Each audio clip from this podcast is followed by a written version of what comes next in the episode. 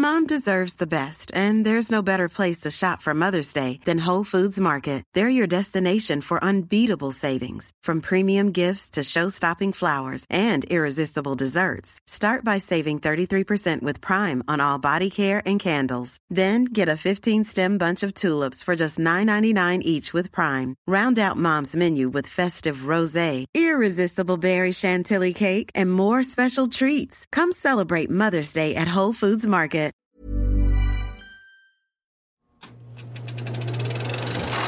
Good morning, everyone, and welcome back to Grindhouse, where we drink coffee and talk about movies.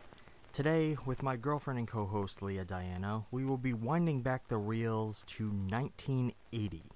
Against the backdrop of spine chilling stories of drowned mariners and a 100 year old shipwreck lying at the bottom of the sea, the peaceful community of the coastal town of Antonio Bay, California, is making preparations to celebrate its centennial. However, as strange supernatural occurrences blemish the festivities, an impenetrable, opaque mist starts to shroud the seaside village, leading to unaccountable disappearances and the spilling of warm, bright red blood. One long century ago, a hideous crime was committed by the town's elders. Now, the restless dead have returned for revenge, demanding justice, leaving the question is there something lurking in the fog? Let's get into it. John Carpenter's The Fog. This is KAB Antonio Bay. Stevie Wayne here, and let me be the first to wish Antonio Bay a happy birthday. We're 100 years old today, and keep a watch out for that fog bank heading in from the east. 100 years ago, between midnight and one, something unknown came out of the fog. Now it has returned. Oh, Jesus. 100 years ago, between midnight and one, something unnatural came out of the fog. Now it has returned.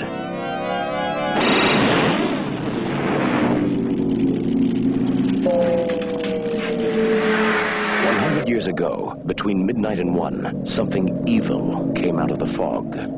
Now it has returned. Who's there? The fog. Antonio Bay has a curse on it. We're all cursed. Some water got in here, but something awful cold did.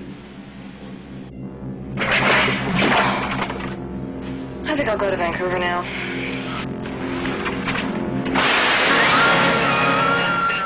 Where's the fog now? It should be right outside my door now. Oh, there's something different about this fog. Dan, stay away from the door! Someone listen to me! Get inside and lock your doors. Close your windows. There's something in the fog.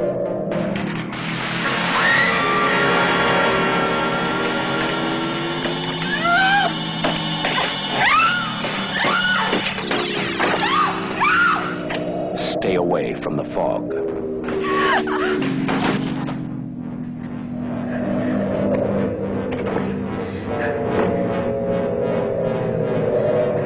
From the creator of Halloween, the ultimate experience in terror and suspense.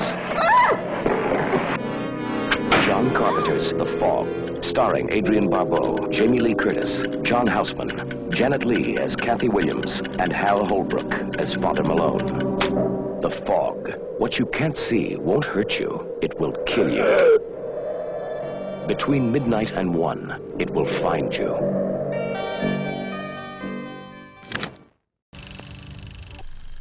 Spread the word, you dirty cocksuckers.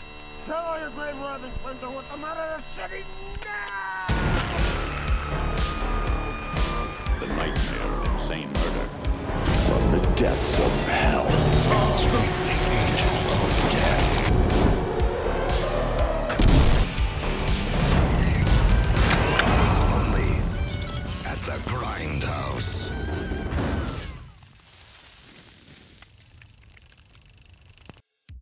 It was only a a matter of time, Lea, Till? until we reached John Carpenter.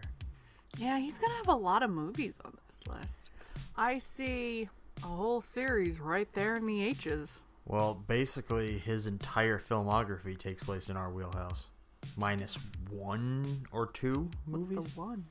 Um, well, I know he did The Ward in early 2000s. Oh, that is. Excuse me. It's- I might need a sip of this. It's sadly one of his more uh, forgettable movies. I always hold out hope that he'll come back and direct something else.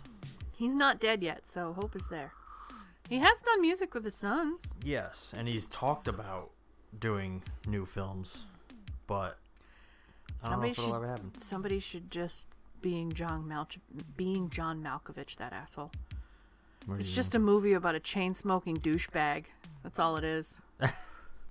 How do you uh how familiar are you with John Carpenter? Halloween. And you made me watch The Thing. That's it. That's the extent. His music is very like the music he has in his films is very synth, very basic, but I know why people love it. His stories are for the time gritty for now. Uh, I mean, Halloween is amazing. It's a fucking classic. It's probably more well known than the last movie we reviewed now because just people like horror. So Would you call yourself a fan of John Carpenter? I want to say getting there because this is only the third movie of his that I've watched. I don't think I can say I am a fan unless I watch. Wait, what do you mean four? Why are you flashing four? You've also watched In the Mouth of Madness. Oh, that's right. Can we cover that on the Yes, we podcast? can. We can. That movie was bomb. Uh, That was his. Yes. Oh, yeah, that movie's better.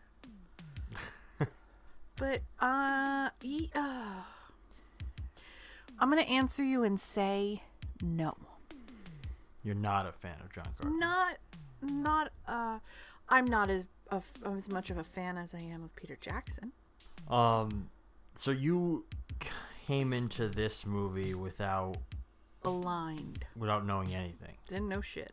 What I mean, obviously you knew the title. The fog. What did you expect? Um, what I thought it was gonna be was kind of like what Halloween is. Like you have the shadow. Like that's what like what Michael is supposed to be. He's supposed to be just a shadow, like some sort of the silhouette. Like nobody really knows what he is. So I went into this thinking, okay, like Jamie Lee Curtis is going to be running from something in the fog. She wasn't the predominant player in this No. And that's something I want to talk about a little bit more. because her the- fucking face is plastered on the front of this. But I say she had tops maybe 15 minutes total of screen time. Possibly. Maybe 20. Like, but she had like 15 lines. Yes. She doesn't do much, which, We'll get into that a little bit more yeah. later in this. Give me, let me put me attention. Okay, sorry, bye. Um, so today we're taking a look at John Carpenter's uh, pretty popular film, The Fog. Uh, this came out in 1980. Um, directed by John Carpenter, obviously. Written by Carpenter himself and John and his Debbie. producing partner Deborah Hill. Uh, Debbie. they were a duo for most of his career, and honestly, I wonder if her passing is one of the reasons he hasn't made a movie. Oh, she died? Yes. When did she die? Um, In the 2000s? A while ago, she passed away. Unfortunately. Oh. R.I.P. Sorry, Debbie. Um, this film infamously stars Adrienne Barbeau, Jamie Lee Curtis, Tom Atkins, Janet Leigh. Uh, there's a lot of familiar faces that pop up in this one, which we'll get into a few of those in a moment. Yeah. Um, this movie also brings reunites a lot of Carpenter's regulars. Yeah, this was a Halloween reunion tour. Essentially. So like you had like Dean Cundey did the cinematography for this. He also did the cinematography on Halloween. Hmm. Um and Halloween 3, I might add. Which is a good movie. Fuck anybody who says it's not. Uh, we're going to cover that at some point. Continue. The film was edited by Charles Bornstein and Tommy Lee Wallace, who Tommy Lee Wallace has been heavily involved with the Halloween franchise for or was for many years. Um, we get appearances throughout this one from uh, the most prominent right off the bat is John Carpenter himself.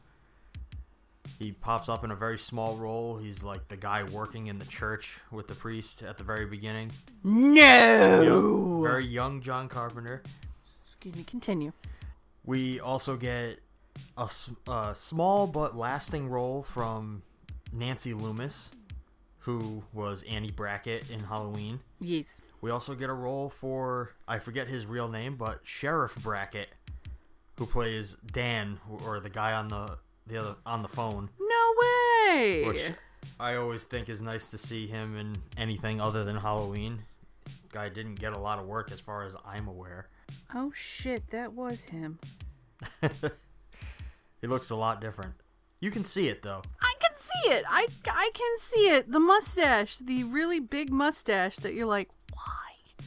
It's still there. Um, this movie originally released on February 1st of 1980. So it was kind of an early in the year release. Not a lot of people normally go see horror films early in the year. Hmm. Coming just coming off of Christmas. Nobody really is in the mood, I guess. I always am. You're always in the mood from for any kind of movie. Doesn't matter what. It was made on a budget of 1.1 million dollars Mm. and took home a box office of 21.3 million. Holy shit! making this one of Carpenter's only real successful films. Besides Halloween? Oh no, Halloween So- wasn't as big, right? Something, uh, since this is really the first time we're talking about John Carpenter, John Carpenter is kind of somewhat infamous for the fact that none of his movies were big hits when they released.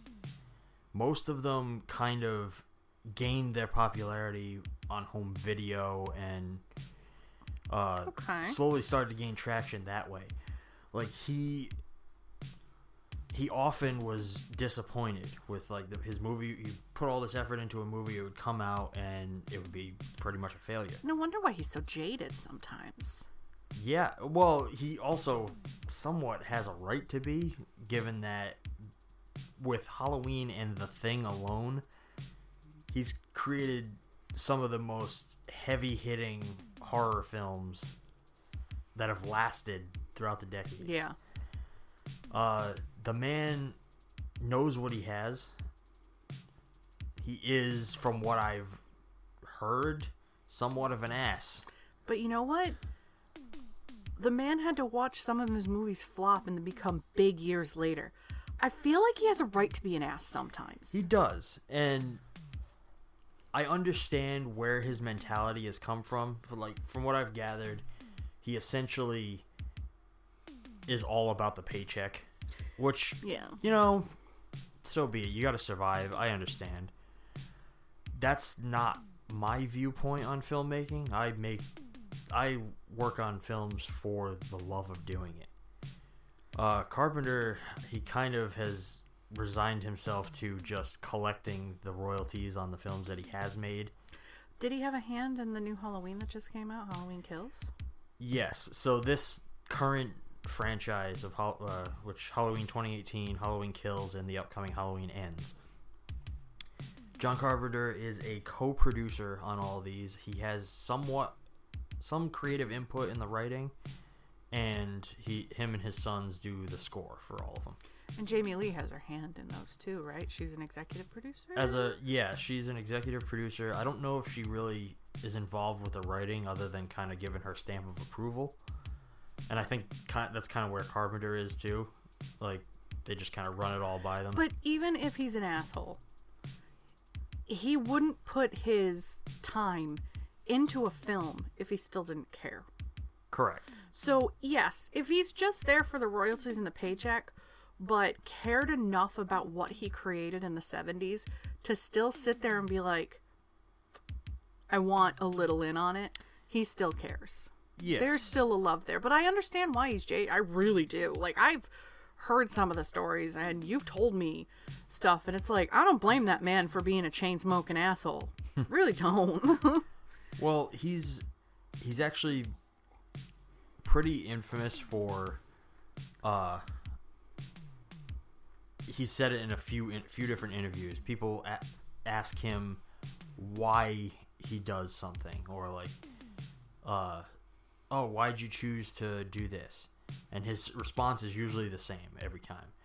He always says, "Well, something interesting happens where they put a little check right here in the palm of my hand. and that's as far as it goes. so, I have a question for you. You're a huge John, John Carpenter fan. I am.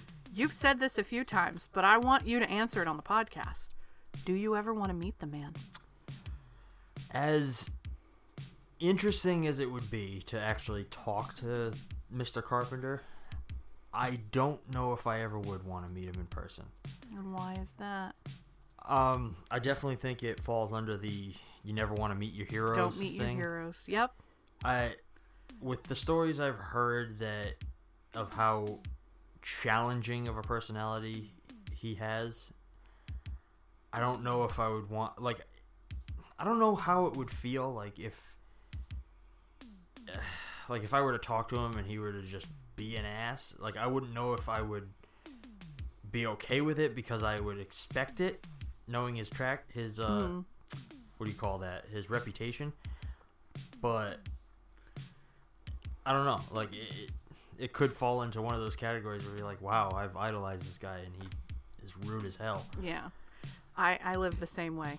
I have so many people that I'd love to meet, but I won't meet them because I don't want to meet somebody with this glorified pedestal example of what they are in my mind and all of a sudden like oh, they were kind of a jerk. But like celebrities. There's a reason why celebrities are the way they are. They have paparazzi, you have people trying to pursue stories. You also have fans that are always like, "Oh my god, I'm your biggest fan." My god, and they hear the same story over and over. You get jaded. You really do. As a, any kind of work in Hollywood, you get very jaded. I wouldn't want to meet my heroes too. There are some YouTubers I'd like to meet because content creators, I believe, are a lot different than what Hollywood celebrities or Hollywood like cast crew, the whole kind of celebrity ball.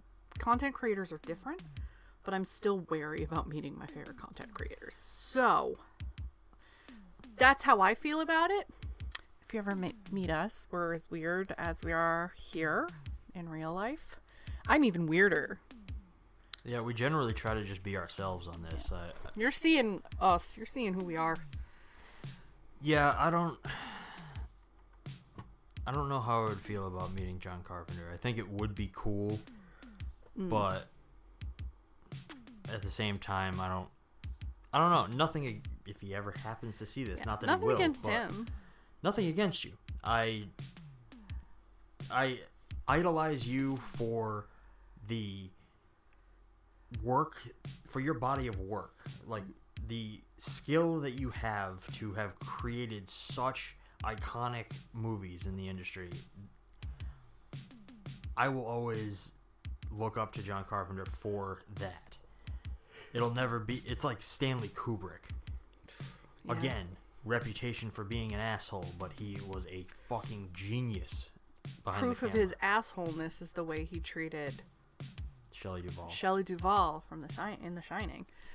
Now, that being said, you will be an inconsolable, blubbering mess when that man dies. I know you will. You will be in that bed, just leave me to die. like you will be very sad. If the coffee and chain smoking ever gives up and John Carpenter passes, um, I'm gonna need a minute. Yeah. I will say, Keith Richards, if you are listening to this, please, for the love of God, whatever your secrets to immortality are, please pass them to Carpenter so I don't have to deal with a bummering mess. Thank you. Um, but I guess we should probably get into the actual movie. Yes, I'm going to let you take the lead on this because I had a what the fuck attitude the whole time, and mine is just quips. Oh boy. Um, well, I'd like to start out kind of just really talking about Fun facts? some, yes, Okay. but uh, talking about the filmmaking and like the approach to doing this. Get it. So this, as I said, this movie was made on 1.1 million dollars, which is not a lot of money in terms of Not feature now. filmmaking. Now Not that's then. a drop in a bucket. Well, yeah. Well, well, 1980, I still think that's quite a bit of money. It really wasn't. No, not in filmmaking. No. Um, essentially, this was considered a low-budget independent movie, which it is. Yeah, I didn't recognize any of the production companies that are associated with it. No, a little over a million dollars isn't a lot. Um, but an interesting thing is that John Carpenter still chose to shoot this movie in anamorphic widescreen Panavision, which is generally reserved for big, or at the time at least was b- reserved for big, huge budget movies. Well, some of the scenery in that is gorgeous. The sweeping beach, the the lighthouse, the small town, like those those those oh, help me. Locations? Yes, thank you. those locations were gorgeous, so why not take advantage of a higher quality to to to I'm so sorry. To view those, to record those, to film those. What did you put in the coffee? You made it. No, I didn't. Uh, well, to that point, he chose to shoot it in this because it gave hit to his idea was that it would give the film a grander feel for the viewer. So you it wouldn't feel like a small movie; it would feel like something much bigger. Cut to 2021 where this is grainy as shit and kind of looks like crap quality. But that's because of technology. That's all it is. Yeah, I mean, I think, I think this movie still looks great. Like some of the, one of the notes I had was that the, the scenery that this place, this movie showcases, supposed to be of this like, uh, the surrounding areas of this small town, are breathtaking. They're breathtaking, but then you get to the darker ones and it's just very grainy and very, very shadowy. But that's John Carpenter. Like, I can't complain about the way the man presents a film. I can't. That's who he is. Look at how Halloween was. It was bright, cheery, and beautiful during the day, but when you got to the night shots, I- mean, it had to look eerie and and hidden and like it. You can see this. You you can tell it's a Carpenter film by the the similarities of the filming. The thing, not so much, but that was a whole different type of location for the thing to be shot. The thing was actually after this. Yeah, that's what I mean. Like, well, you, you know what I mean. Like, it was that's set in like a very cold, dark climate, so there wasn't really like breathtaking shots or beautiful landscapes or anything like that. There was some in the beginning, but it's like Oh, it's with the helicopter Yeah. when they're going after the dog. All right, yeah, that's true. so this movie was originally much shorter. Um, I think it ran the original. Uh, the original rough cut was about like 80 minutes or something like that. I did read a little bit of why it was shorter, or why this version is longer. I was reading a sci-fi Yeah. i- article. So essentially, um, it was just too short uh, for a theatrical release. Um, so he eventually he went back. He at, shot more scenes, um, and among these is how the film begins. And we open this movie with a quote from Edgar Allan Poe. And I don't know if I copied it down correctly, but it was something along the lines of uh, all that we see uh, is but a dream within a dream. I could. I it went off the screen too fast for me to actually write it all down. Yeah, down. let me see if I can keep talking. Let me see if I can find it. Um, but we follow this up with a campfire tale, a haunting story of the Elizabeth Dane, um, told by a weathered old sailor to a group of children. Mm.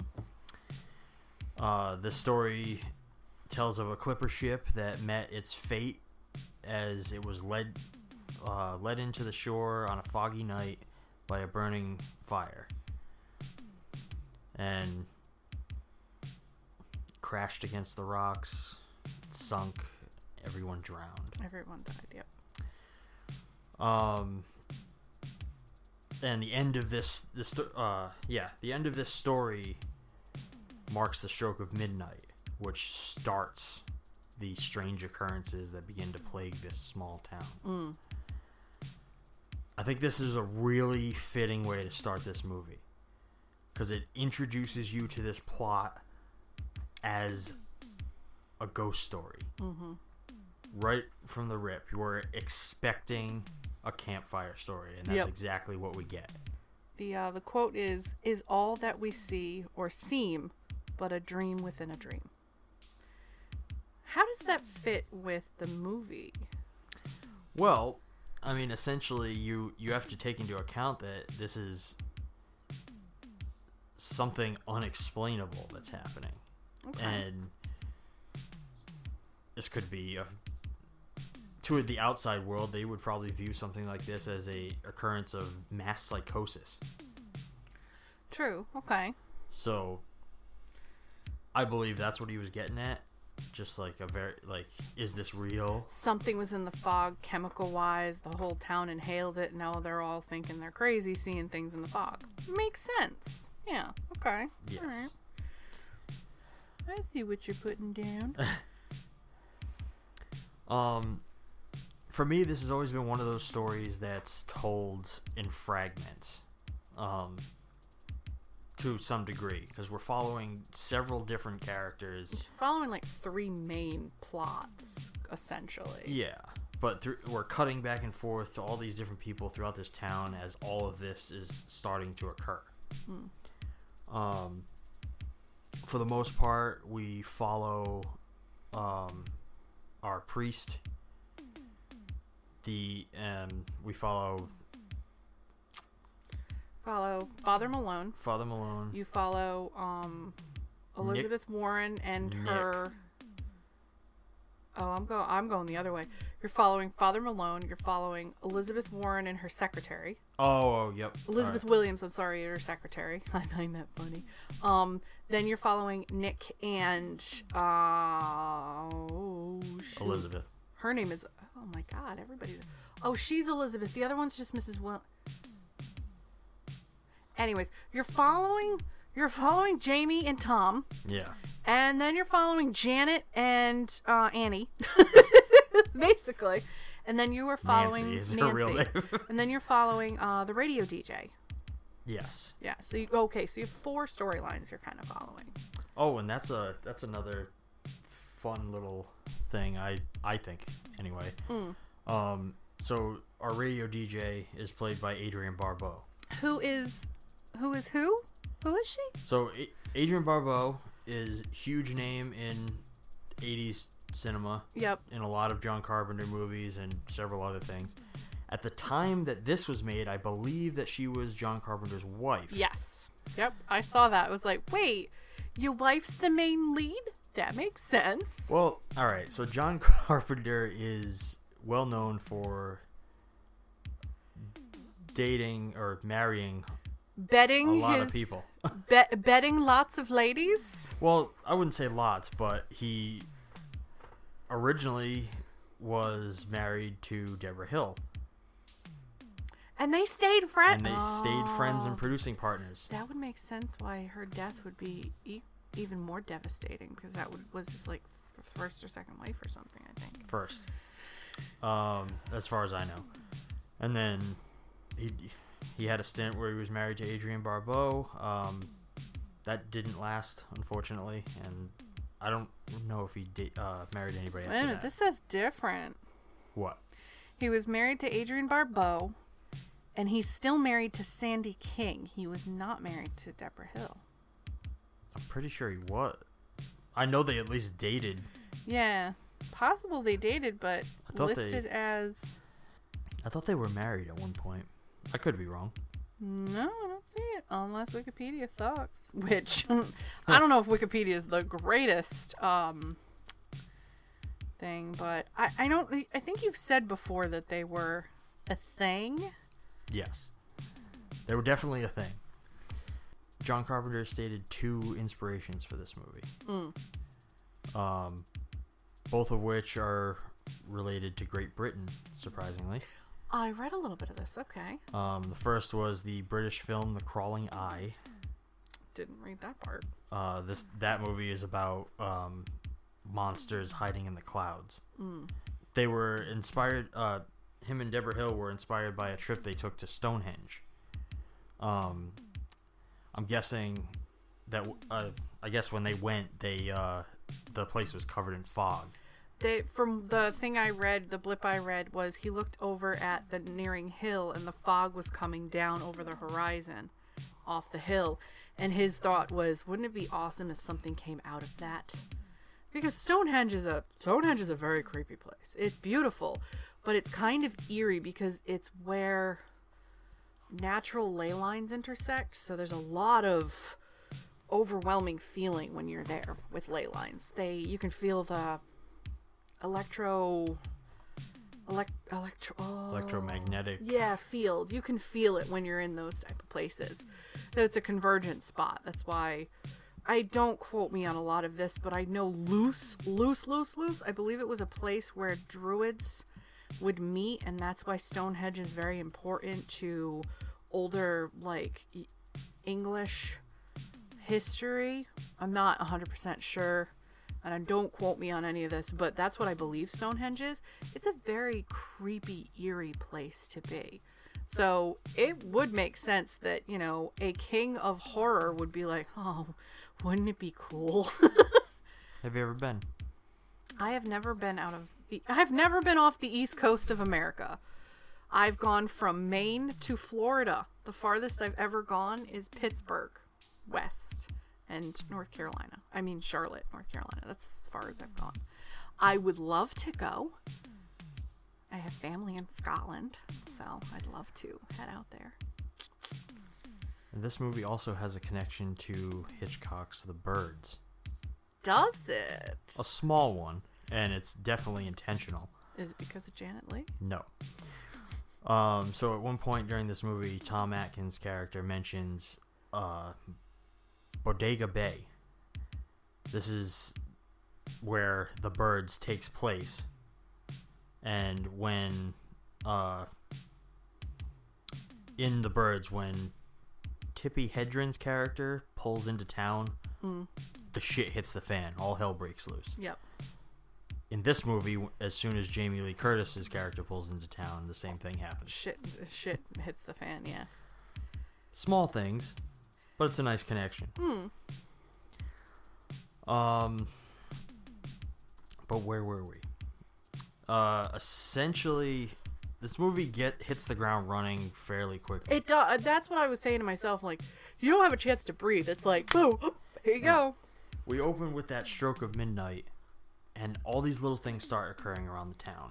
Uh, stupid things mostly, but like windows break. Um, things The- begin to rattle. All the bottles in uh, a store rattle. Um, the gasoline pump falls off and gas starts- spills out. Yeah. Uh, all the car alarms go off, and Nancy or her character, I don't remember what her character's name is. Um, Nancy's like listening to all these car alarms go off in the middle of the night where she's woken up. It's just eerie because you start all this off, and then once one o'clock hits, everything It all stops. stops. It's all done.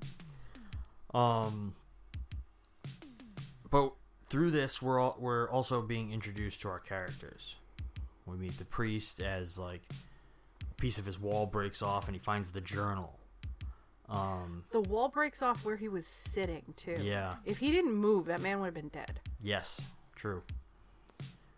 Uh, we meet Tom Atkins as he's, I assume he's driving home. Yeah, it, it, it looks like he's driving home from the dock. Possibly, we It's pick him up when There's he's on no, a back road. There's no real like backstory about what he's doing, but as you as the story progresses, you learn that he goes out on the boat with the fishermen and yeah. everything. And I'm assuming he come came home from the docks, and he picks up Jamie Lee's character, who is Elizabeth. Yes, and uh, they have a fun little interaction. I think at first, where she immediately asks him if he's weird. Oh, he's like, yeah. "Yeah, I'm weird." oh, thank God, I can't take normal. And then it cuts to the windows blowing out in the car. All the windows just boom, blow out. And the next thing we know, they're in bed together. He just picked picked her up off the side of the road, and now they fucking. yes, and the The 80s were a weird time. as ridiculous as that seems, um, I also try to look at it. Uh, this came out in 1980, which means it was made in the end tail end Late of the 70s. 70s, yeah. So this was the very end of the whole free love. Have you seen the 80s? There was free love everywhere, but no, not really with protection, but there was some protection. Yeah. So, And so like I kind of chalk it up to that. I mean, the 60s was free love. The 70s were all, all about weird, like other. It was stuff. still there though, like throughout the 70s. But you know what? It was refreshing to see the girl next door, Little Miss Jamie Lee Curtis in Halloween, in bed with. Good news, girls, your dates are here. Bad news, they're dead. I love that fucking line. we'll get to that one. Oh, Tom Atkins. No, Tom Atkins. Tom Atkins. I'm not gonna lie, he's one of my favorite Oh my God. fucking I- actors if- from the 80s. If I ever met that man, I'd shake his hand and be like, I've only been a fan for a few years, but sir, give me your hand. Give me Ugh, your hand. He's so awesome. He is. Yeah, like a lot of this, these early moments of the film kind of glaze past pretty quick. They do, but it sets up how strange the situation is going to get, Yes. in my opinion. Um, the yeah, we cut over to them in bed. They're chit chatting. He's looking at her drawings because Yeah, I guess she's an artist.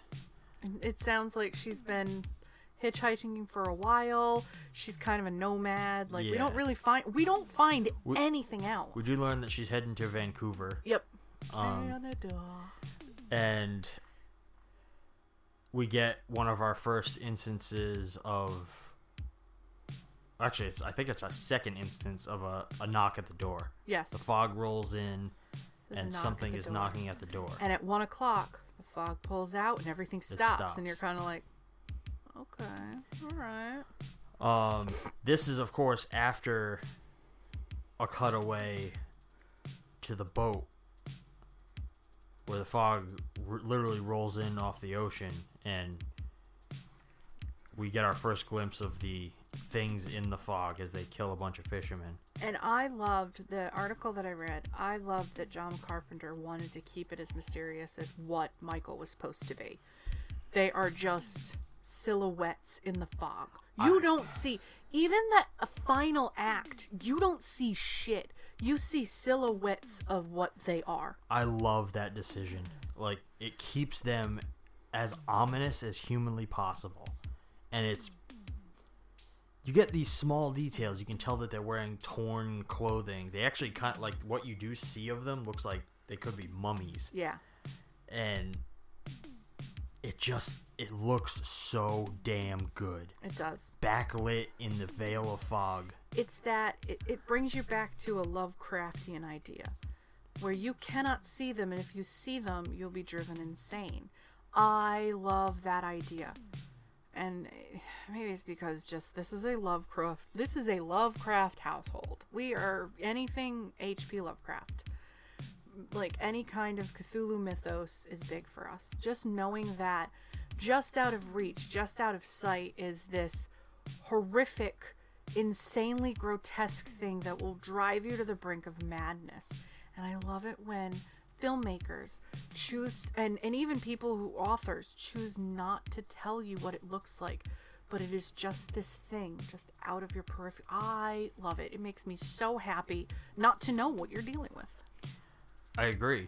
And I wholeheartedly would categorize this as a Lovecraftian film. It's not in the sense of giant, unnameable, unimaginable horrors, but it's that impending unknown. Uh, it's the un the unknown. That oh, unending dread that is coming from something unexplainable. It is the pit of your stomach, dread, worry.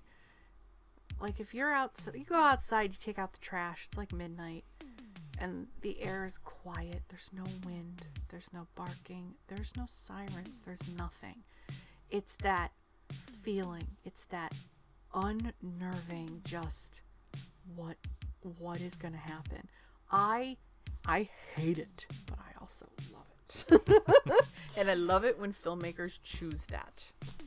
And I think one of the things that really makes that element so pronounced in this is the fog itself. The fog, like anything could hide in that. Anything. Well, they do an incredible job throughout this entire movie making that fog feel like it's a living, breathing They entity. do. Like How in the world did they do half of the effects? They I saw the reverse. yes, there's some but there was reverse somewhere it was creeping. It was just insane. he was able to like he uses it as it's like billowing outside the houses as it's and makes it into this lurking threat that like you can't help but wonder what horrors are lurking inside of it. What could be deeper in that? What is beyond that? It's like, oh, I love the way it swarms into some scenes and it like envelops each location one by one until they have nowhere left to go. like the the choice of having Andy and the babysitter behind these huge, beautiful glass doors and windows, to where it's like you think, oh, the fog's not going to get in, you're safe, but it's right there. Like you are only a window pane away from the danger, and it's like. It, I can see where this movie in 1980 would have you on the edge of your seat. Yeah. This didn't because it's older. Like this movie is like almost 40. No, it is 40 years old, right? 1980 to Well, I was 85 and I'm 36. So Yeah. yeah, this is 42 years. I think it's like it's absolutely incredible to think that John Carpenter was able to create these m- like moments with the fog on such a small budget. Yeah. Especially with paying an all-star cast like he has in this. It's just from what I read, they were just fog machines. They were fog machines manipulated with any kind of wind Fans source, and shit. fans and snow blow, not snow blowers, leaf blowers and stuff. It's amazing. I was like, what the hell? This man, be an asshole. You're a genius. It's fine. I'm okay. I'll send you a carton of cigarettes if you want. Menthol? Non menthol? Just let me know. I don't even know if he smokes anymore actually. If he doesn't smoke, he's kind of dumb. He's at the end of his years. Smoke him if you got him. It's hard for me honestly, it's very hard for me to keep like on track of step by step with this movie. It is, but I do want to. I've got bulletin points. So after all of this, the fogs happened. We, we cut away from them. You get the first notes of the score of this movie. And it wasn't until those first notes played did I realize what the score was. You have played this for me so many times. You've played remixes for me. This is a pretty iconic score, even in this household. So yeah, this this score, like most other Carpenter films, the score is done by Carpenter himself. Um, this one is one of my personal favorite movie scores of all time. Hmm. Um, it's honestly I like this more than Halloween. Honestly, I, I- it feels more impending dread than Halloween does. It's That first one. It, it delivers a more eerie, ghostly, like almost exorcist vibe. Yes. That I personally could listen to for hours. You have listened to. I've been here. I have. Actually, funny thing, this is one this is one of my go-to scores to listen to if I'm like doing something or if I'm one example is I've actually listened to this while going out by myself hiking in the woods with headphones and taking and doing photos. I've just Okay. I've walked through the woods alone early early in the morning. So like dead silence, no one else is out there. He's a psychopath.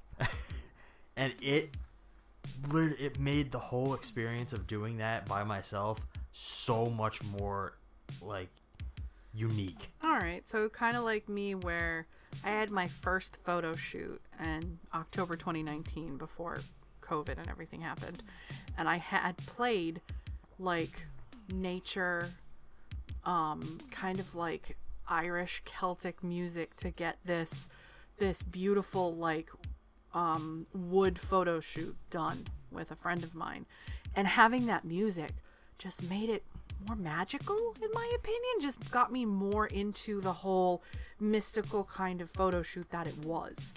Wish I had a fog machine that day. That would have been fucking bad. Next time. Badass. But, you know, I digress. We're going to plan things. But I can see where you're coming from. Music definitely reshapes an experience. It's the reason why whenever I need to get shit done in the house and you're not here, boom, Skyrim Rainy Nights goes on.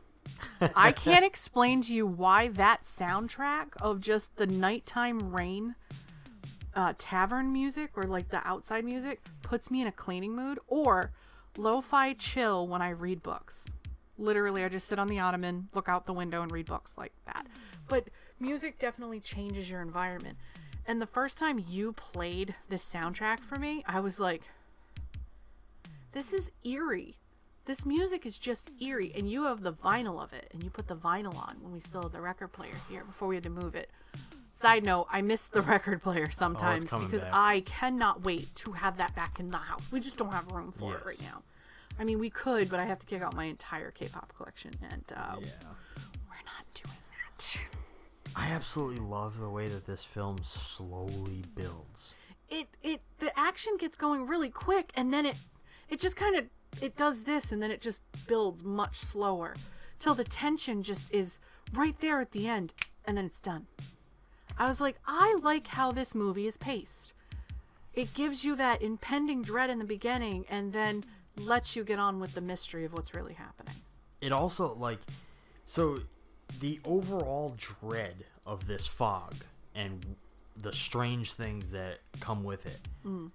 Like you said, it, it like it introduces you pretty quick and then it just slowly starts to build and build and build. It's your goddamn slow burn movie. And I love it. Ugh. and it but it builds to these moments of really good tension Hmm. like uh my biggest example was the scene where, like right after they save the little kid and they're Yeah. in the car and the car is getting surrounded in fog. And it's and it's starting but they're stuck in a pothole and they can't get it to move and they're getting closer and closer and you're like sitting there going you're seeing the, the, the entities like around the car. But even the entities are like go ahead. We'll let you try and fight and get out. Go right ahead. It's like they're almost fucking toying with them.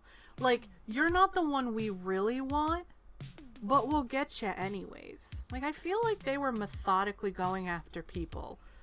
Like oh okay like you like jamie lee curtis's character didn't have a real tie to the town. Andy was just a kid. I feel like they were after tom's character nick. I feel like they were after residents that lived there that should know better in my opinion. Only because of the plot line. We're not at the plot we're not at the big plot story yet but only because of that fact speaking of tom atkins. Yes. So we learn much pretty late into the film that his character's name is nick castle. Do you know why that's significant? Castle rock? Stephen king? No nathan fillion? Uh, hi Nick Cat, the, the character is named after John Carpenter's friend who played the Shape in Halloween. Oh, Nick Castle! No! That's pretty cool. I thought that was fun. It's a nice little So touch. he he did that, and then he wrote the literally wrote the part in it for Jamie. yeah, So like this was I really had fun on Halloween. I'm just gonna put everybody back in. pretty much. Um, anybody that was willing, I mean, Halloween made Jamie who she was. I don't think she'd say no to John. I really don't. probably not. Um, Carpenter also uses this movie as like a good excuse to change things up. What do you mean? So like on Halloween, everything was very reserved. Everything was minimal. That was his goal. It, wa- there's, it was very Halloween was minimal. Halloween was minimal. Halloween was gory. Halloween was graphic. there's no blood in Halloween. None. Wait a minute. No. Even when he pins him to the door? Nothing. But your shirt has blood on it. No, it doesn't. Fuck's this shirt? Get this shirt. Is this one of the shirts that's gone now, though? No, it's like packed away somewhere. It's buried deep. but no, there's no blood in Halloween. It's a very minimalistic movie, and in this movie, he does the same thing. No gore. I even was gonna say that when they were stabbing the fisherman. I'm like, where's all the blood? No blood. Uh, but he start like everything was minimalistic in Halloween. Like everything was darkly lit. Everything was. yeah, Halloween was like on a tinier budget than, than what this movie was, correct? I believe so. This one, he makes one of the things I noticed was his lighting choices were more intense. Yeah. A lot of scenes felt like they came out of like Suspiria. I, I had to make a note. Why is the fog day glow? Like the fog literally had a fucking hippies weed smoking fucking black black light tone to it. Well, I think initially the idea was so that they could do those really nice backlit shots of the the Mm. entities, the ghosts. Um, but it also adds to that like ethereal, otherworldly feeling that this is not normal fog. Yeah, this isn't like your everyday run of the mill tiny little mist droplets. This is yo, this shit in here that's gonna kill you. Bye, run. I think that's why he wrote it in.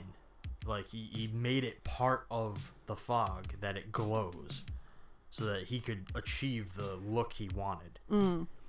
And it was a smart choice. It looks fucking awesome. It does look awesome. I do have to say the fog rolling in over the bay from the scenes of the the lighthouse. They didn't age well. Some of it like it goes really it stutters a little. I know exactly which one you're talking about. Yeah, the the one where she's closing in on her son. That one right there. Yeah, she's saying, "Oh, the fog's moving in over the bay," and it cuts to this shot because I made note of it. Yep. Um, it's one shot. The rest of the shots look pretty. They look good. This shot was like This one, it looked like they took a, uh, they superimposed like something over a matte painting, and they just kind of slid it across, and it doesn't look great. It doesn't age It looks well. like at one point they were sliding it okay, and like somebody pushed too hard, and it went Like, and you're like, stuttered. "Hey guys, I mean, it is what it is. it it shit happens." Then you buy a duck, you know? I can overlook it. Yeah.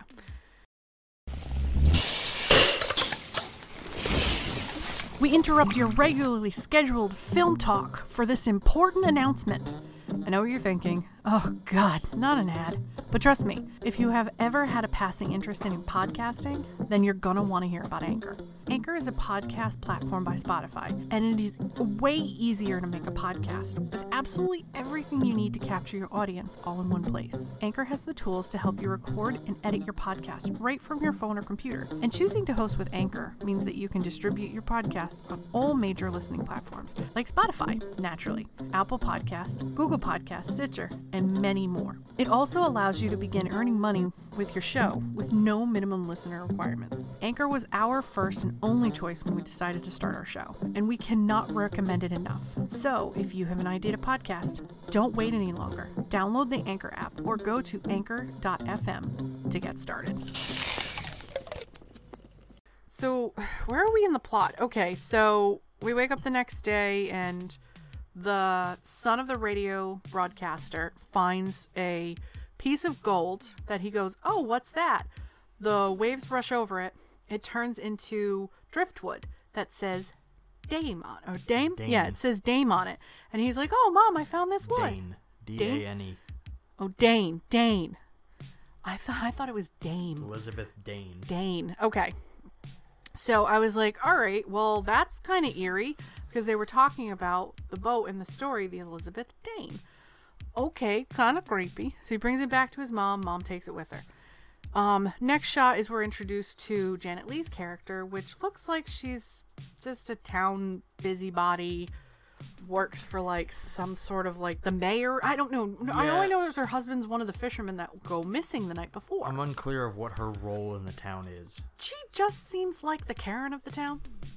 Excuse me, pardon me, coming through. Well, I think she's in office of some kind, Yeah. but I don't know what. But let's just say Janet Leigh in 1980, she looked good. But also in 1978, when Halloween came out, Jamie was only like 18.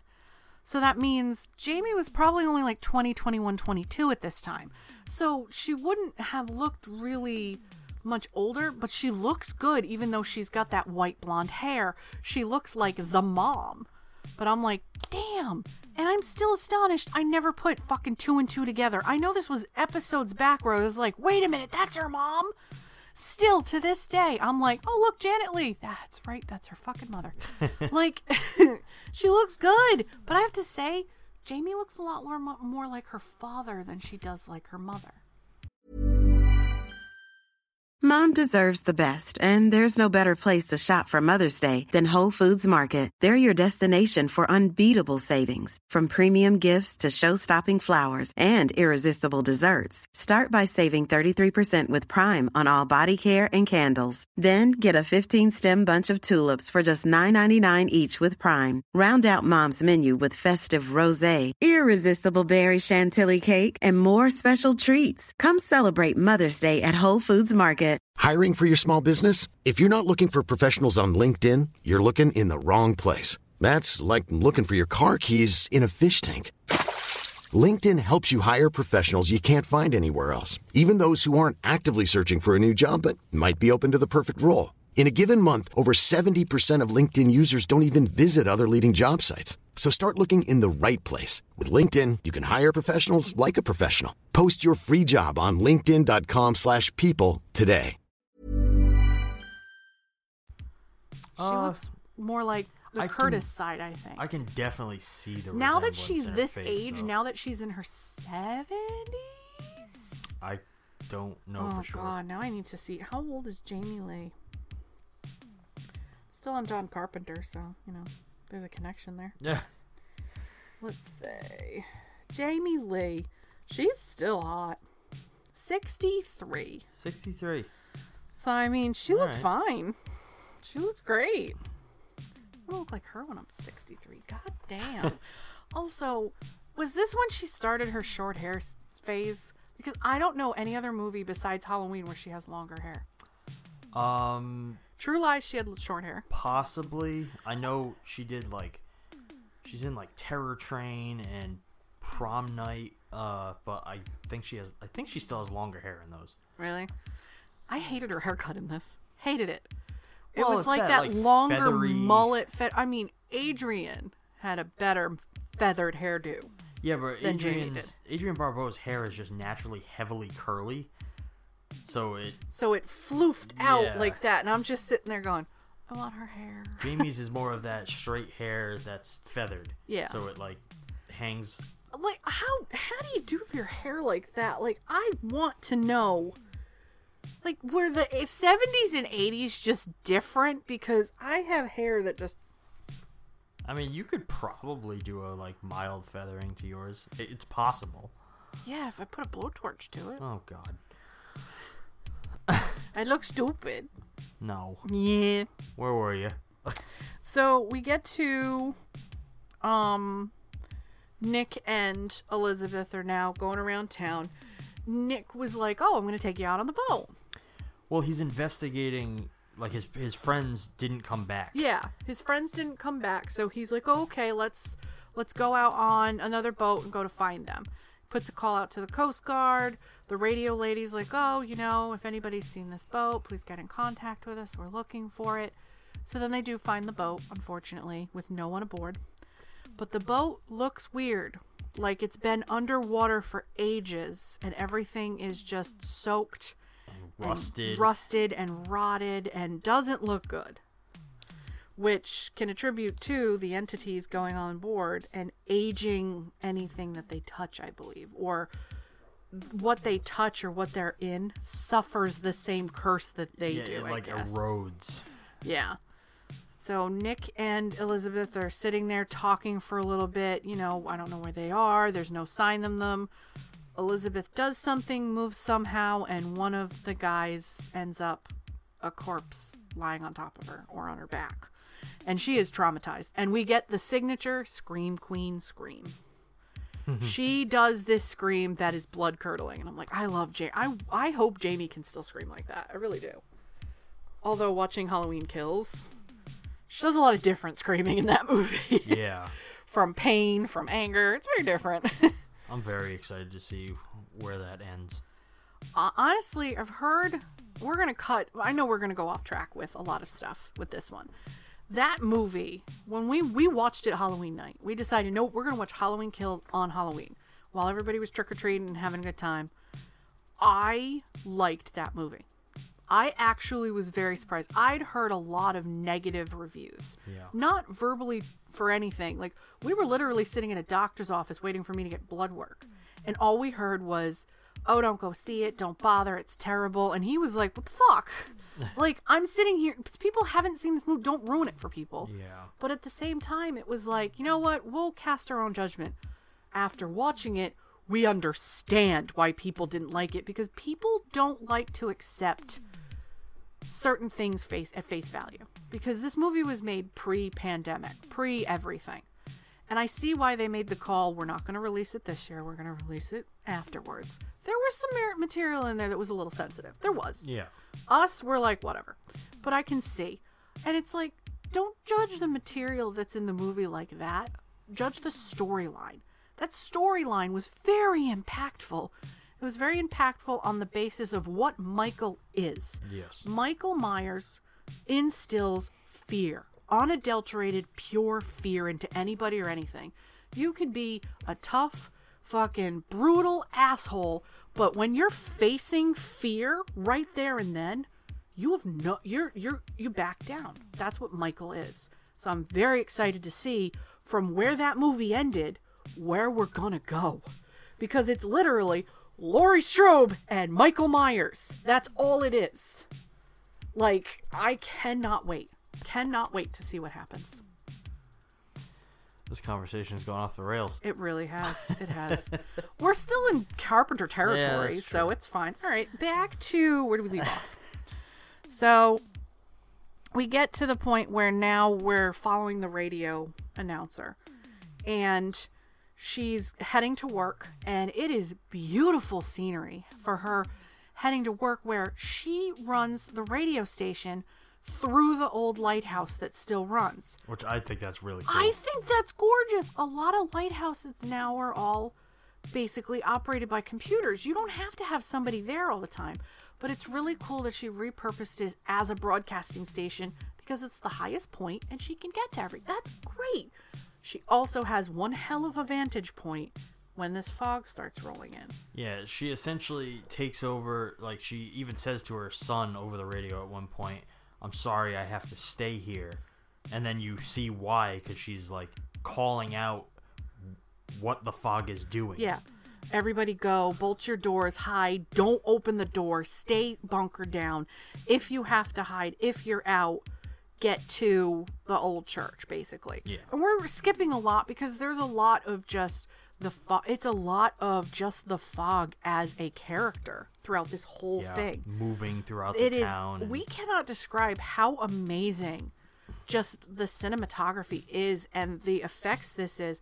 And from what I read, they all used practical effects with this. There was no any matte painting was the only real effect that they used after effect. right. Like all of it was cast and crew blowing shit, fog machines, wind machines using reverse technology. I was like blown away.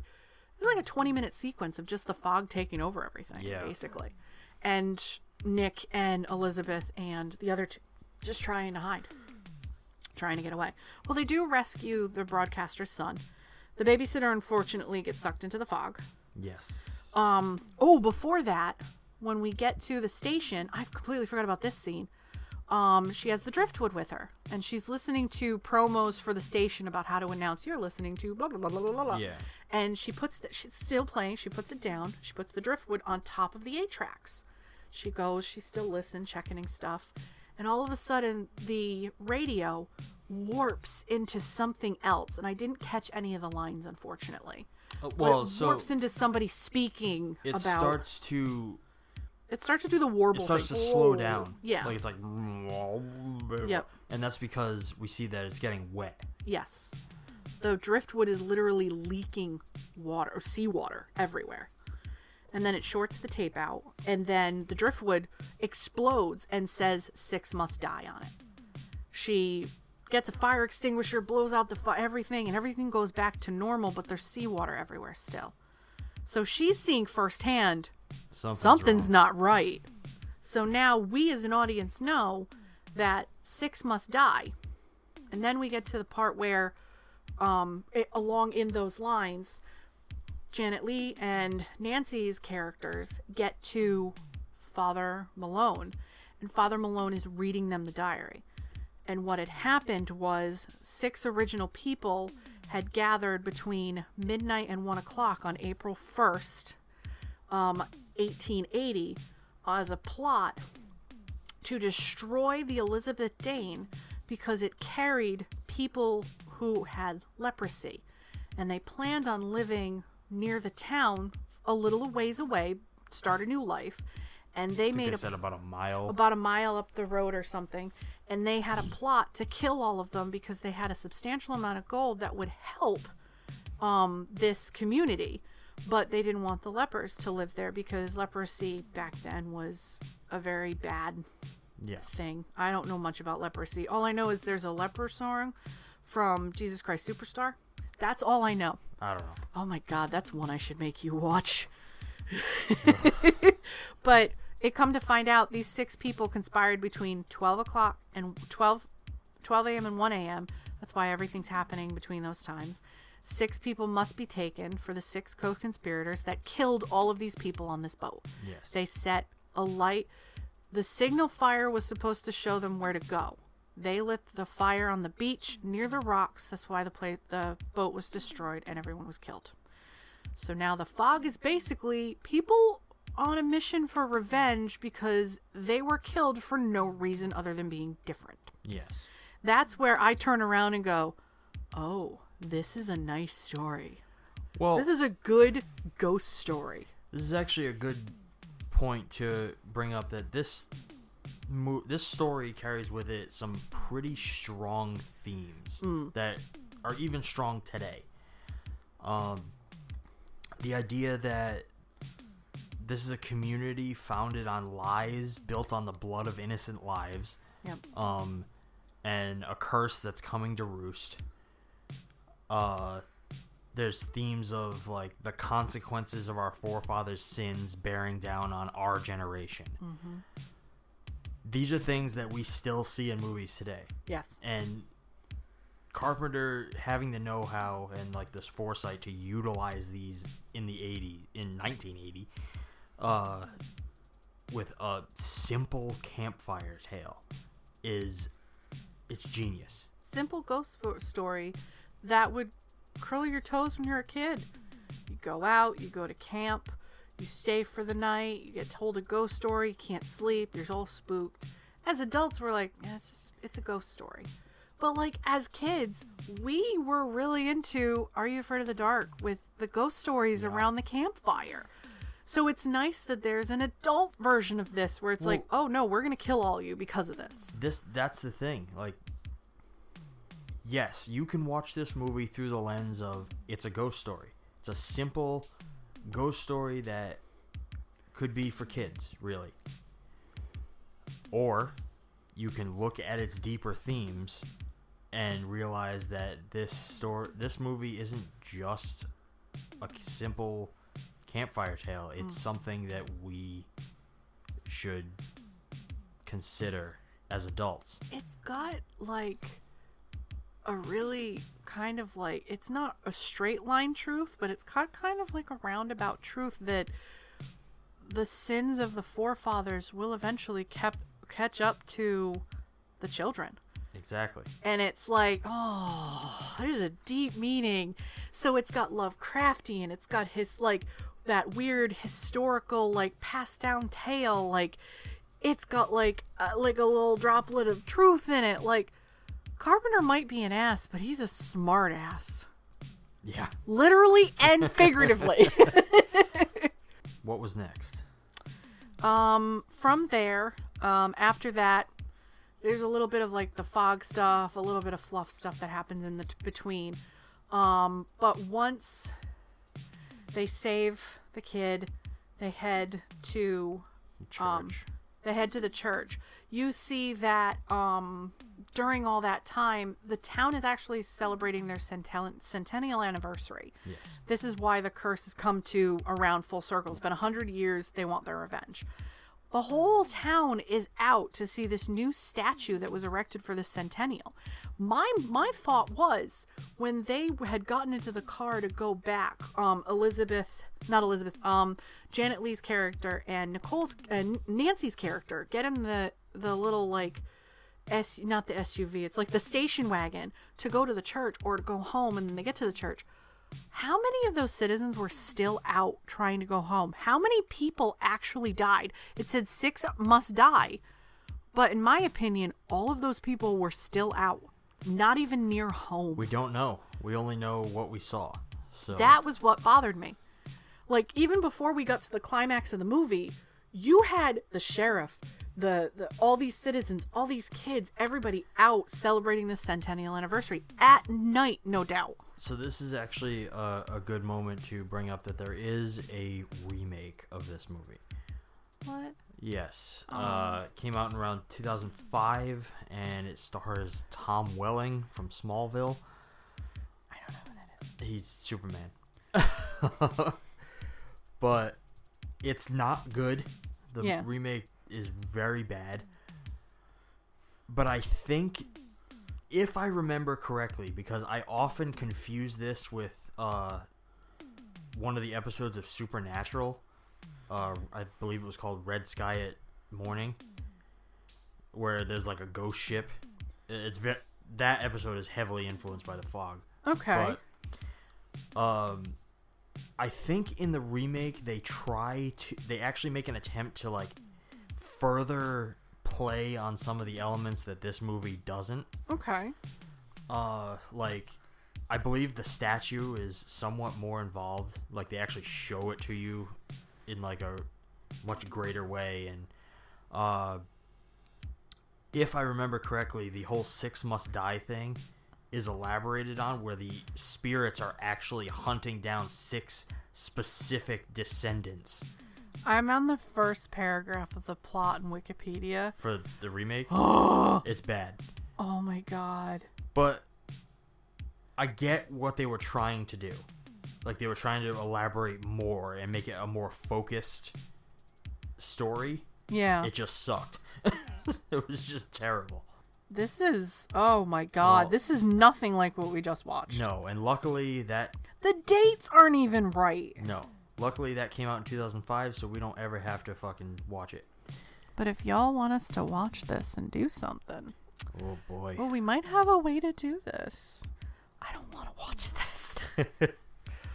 oh, Um, but Selma Blair's in it. I really do like Selma Blair. Oh, but the movie is Selma Blair play is the Adrienne Barbeau character. the in that. Stevie Wayne, yeah. I like Selma Blair. She's cool. Um, Anyways. So yeah, they all start to all the characters start to basically converge on the church. Yep. And except for Adrienne Barbeau, who's tending the lighthouse.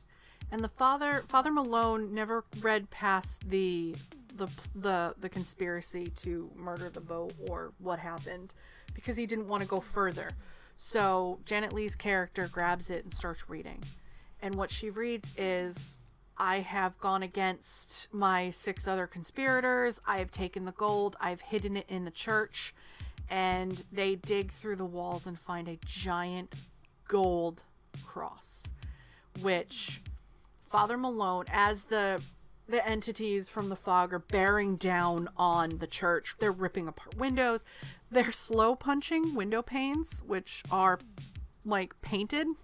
Like it's not it's not even the the, the sugar glass. It is just a pretty tissue paper that they go, and I'm like, All right, there's another nod to the practical effects right there. Um, but they're bearing down on them, and he realizes I'm an I'm a direct ancestor. I must sacrifice myself. So he brings the cross out there, and you know, Tom Atkins' character, get, get the fuck out of there. He's he rescues him. Well, so when he takes the cross out, he's confronted by the room is filled with the fog and the entities, most primarily Blake. Blake. Who is like the he was the captain, I believe. And the entities are still encased in shadow, encased in darkness, but all you see is Blake's pulsing red eyes. And fun fact here.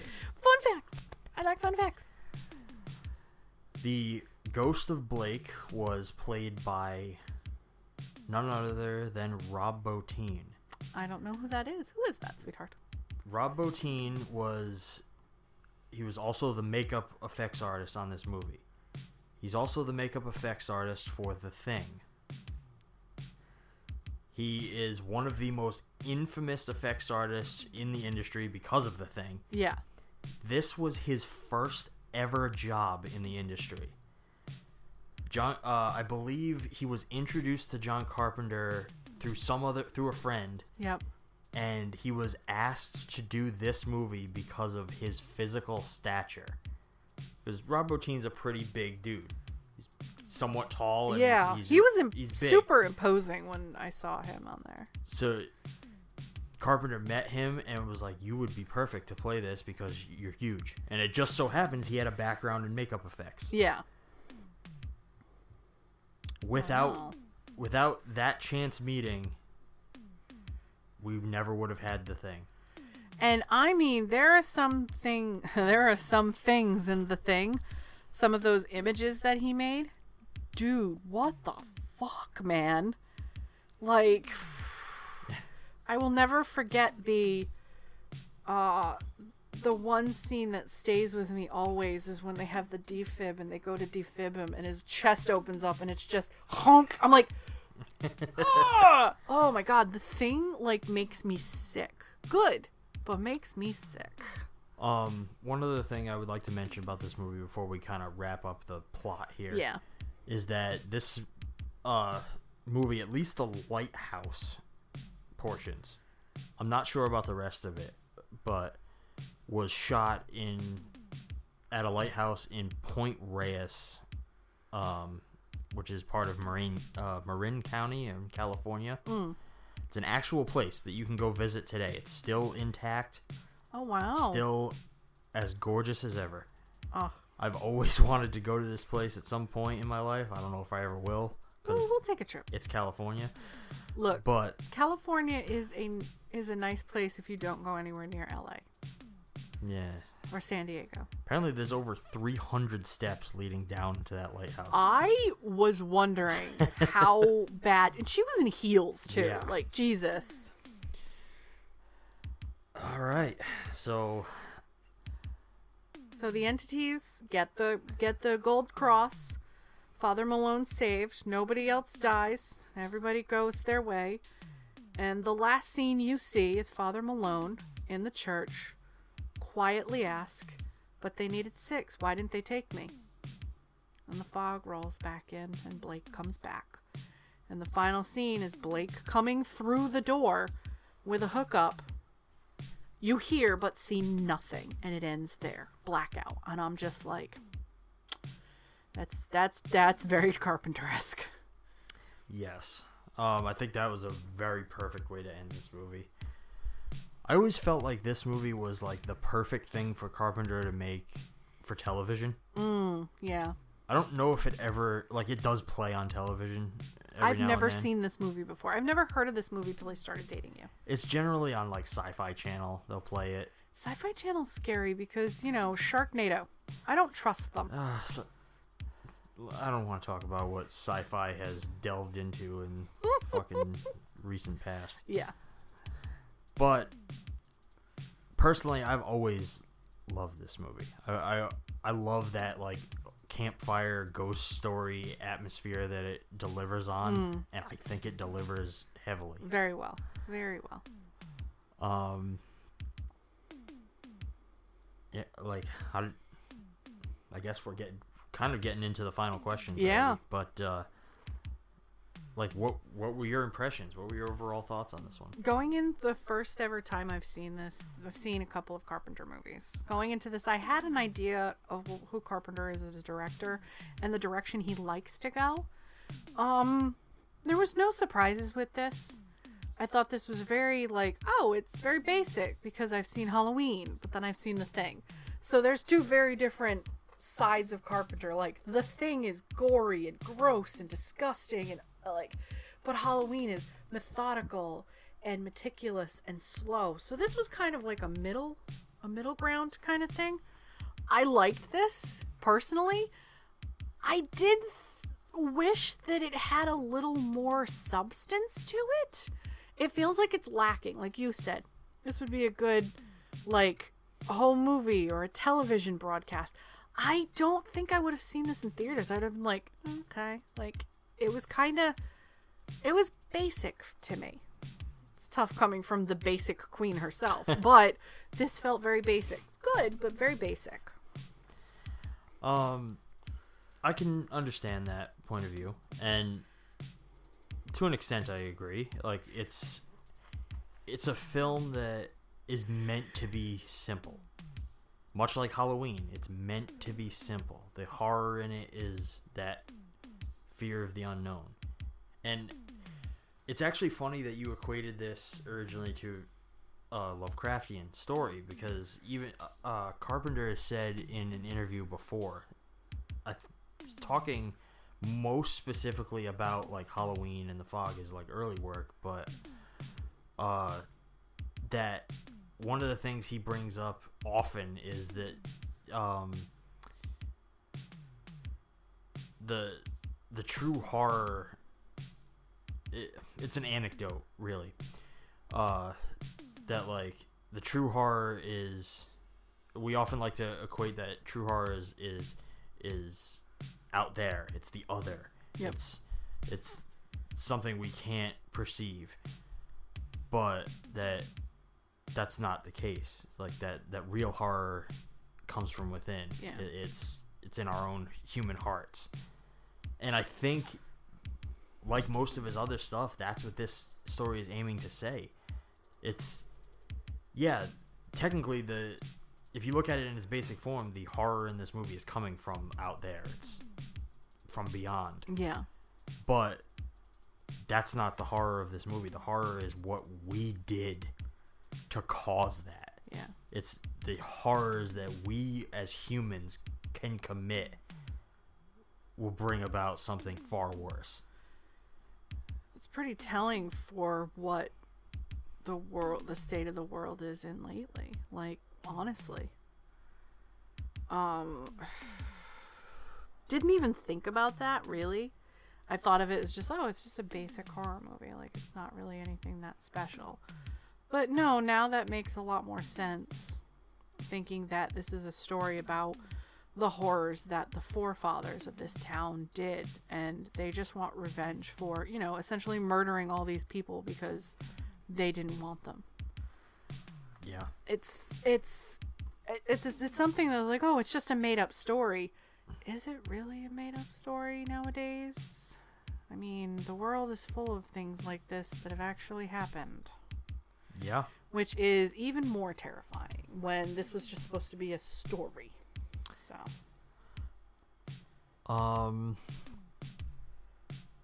do you have any favorites from this one Um, I didn't have any favorite lines. I think the only line that I actually wrote down uh, was Hope no one else out, there gets lost in the fog.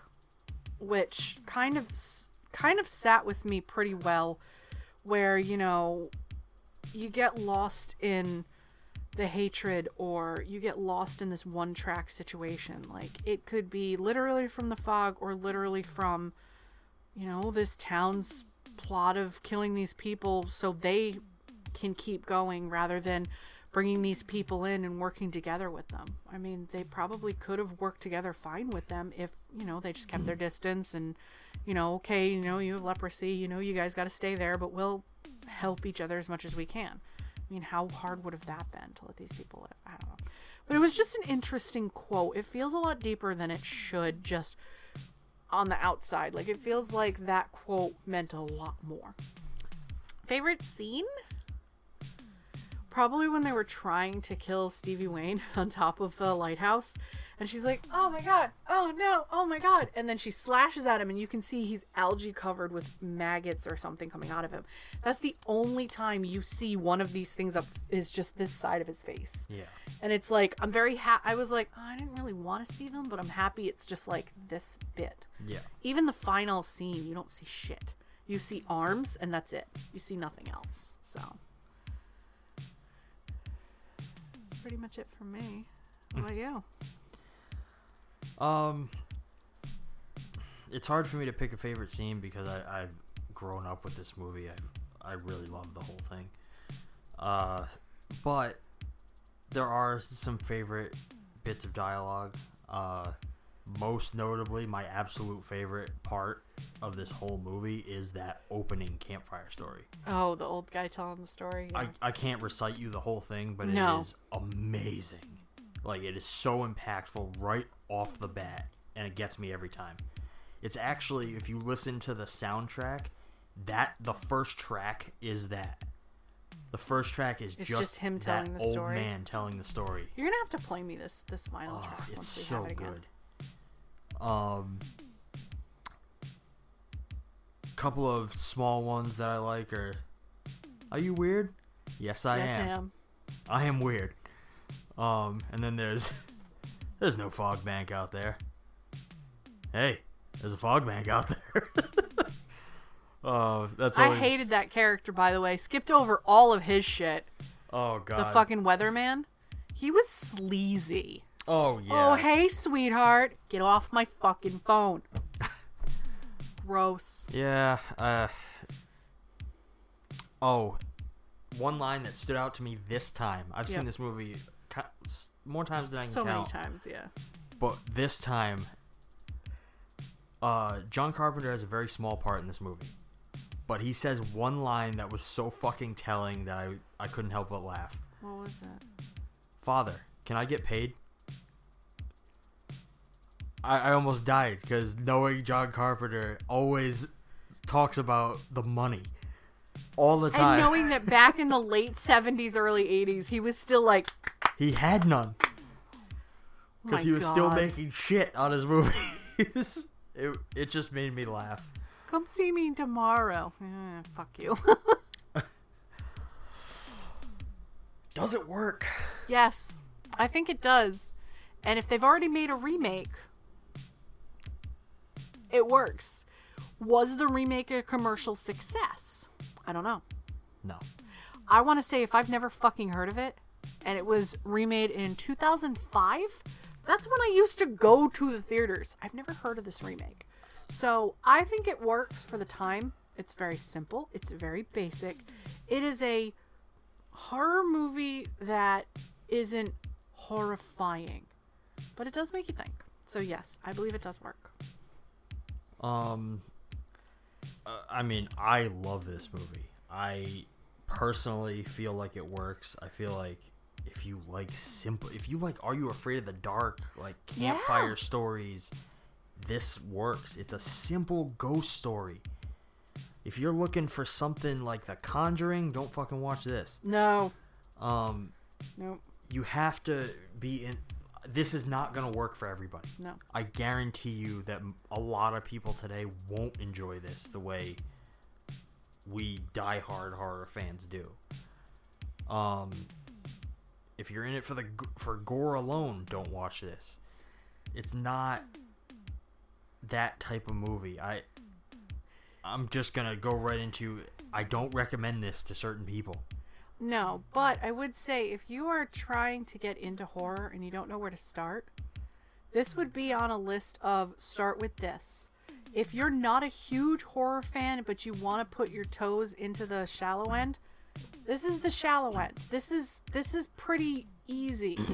like there's no gore, there's no real big violence. There's just a simple supernatural thriller horror story in it. It's not Saw where people are cutting off limbs. No. And it's not fucking Human Centipede where you're sewing somebody's face to an asshole. no. This is simple. Simple is not bad. It's not bad sometimes. Some people want a little bit of a fright, but they don't want to be subject to fucking gore and horror. Like horrific horror. This this is pretty good if you're trying to start simple. Yeah. I recommend this to anyone who's trying to introduce their kids to horror. Yes. I would say like 9 or 10. Anything younger, I don't know. I would recommend this to my nephew. My nephew's 5, but he's very into horror. Yeah. He's re- it's, kind of weird how very into horror he is. He kind of worries me. You know, hey, parents, he's kind of He's gonna grow up to be a serial killer. yeah, good luck. Um, sister's gonna yell at me, but I would recommend this for him. Yeah, this is rated R because oh no, like she's covered. They they slept together. Ooh, who hasn't seen that in a fucking normal eight to ten Yeah. episode of a show on NBC? Now? It's I I definitely recommend this. Like if you have a kid who's already interested in horror elements, starting with this. Don't go to the here. thing. Don't go to the thing. Go to this. like I'd put this on the list with like Gremlins and oh yeah, Gremlins. Fucking, um, uh I almost said Chopping Mall.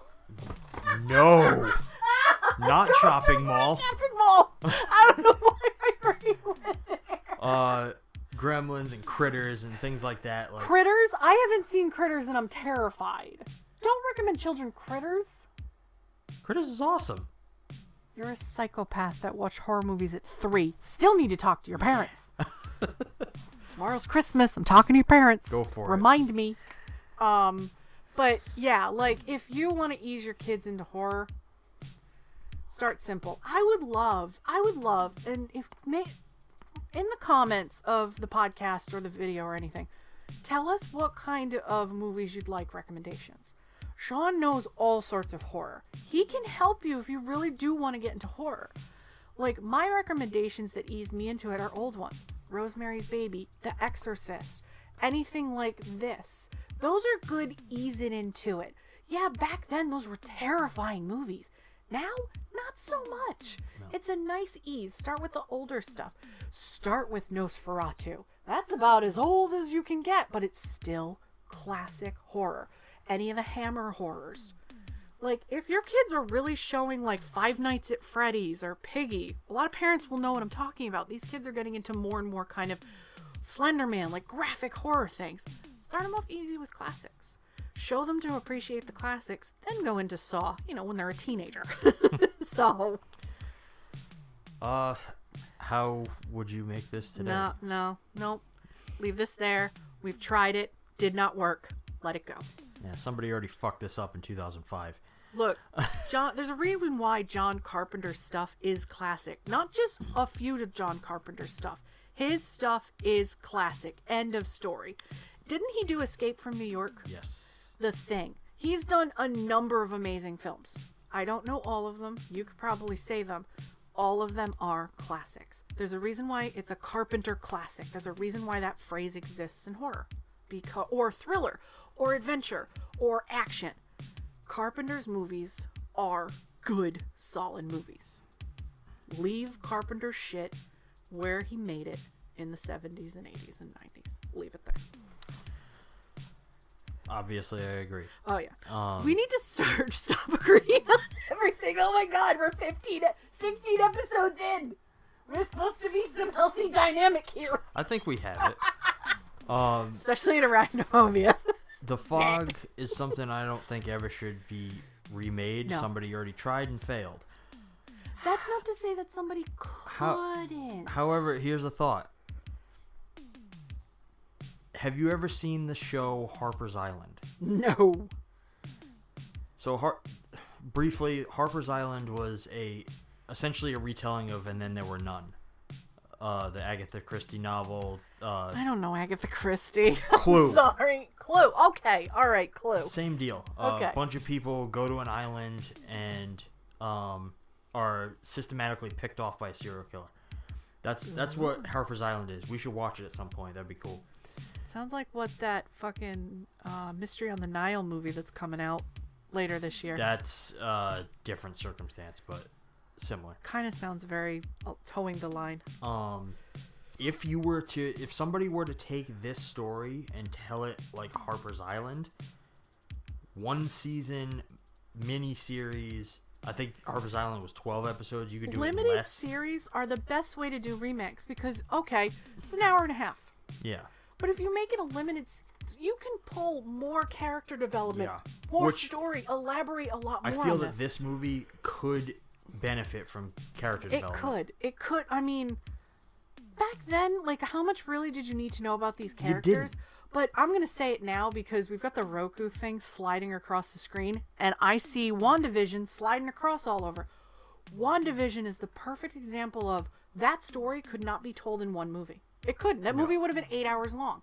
Having WandaVision in that limited series run, and Kevin Feige already said it's not, that's it. WandaVision was it, one and done because of the pandemic. It was great to have that. Watch it at home, da da da da. Great. It it gives you a chance to flesh out more of a story. And I'm loving it. I love going to the theater. I love these epic tales.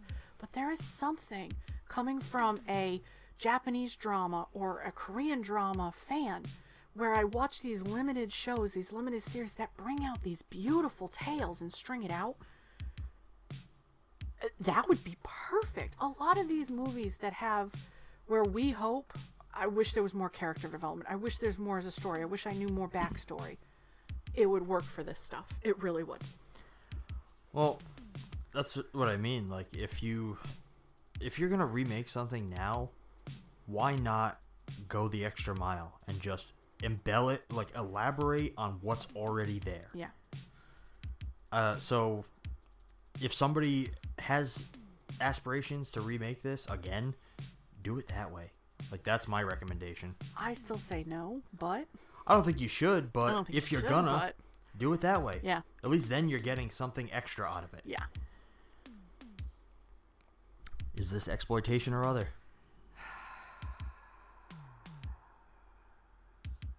Do do do do do do. Yes. I would say this is other.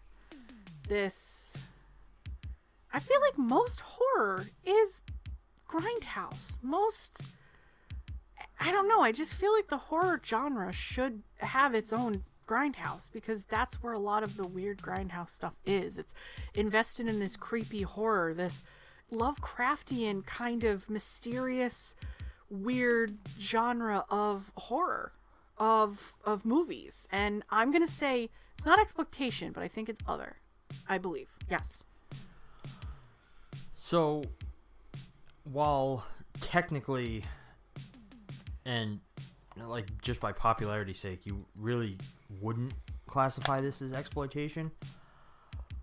I think in some instances it is. Uh, like it does strive to be like a ghost story. It, it strives to be a little bit more than your average Mm. haunting type of story. Um, it doesn't really go hard into the exploitive elements, so it may have played. it's it's it's a fine line Yeah. it's a very teetered fine line You probably could have seen this in sleazy theaters at one point or another, but or things like it. Mm. But no, ultimately, it's not an exploitation film. that's fine you Um, can be wrong I'm just gonna go fuck myself. uh, before we wrap up this episode, I actually would like to pose another small experiment. oh no Um, homework And honestly, this may be a semi-regular thing that I I'm try okay to do. with. I like I like this thinking. So you hit me with a good one for Casablanca. Hit me with one with this. This one's a little simpler, Okay. but it's something I thought of that I had to note. Um, so early in this movie, Jamie Lee mentions that she feels like this is happening because of her. Like all these weird things are occurring.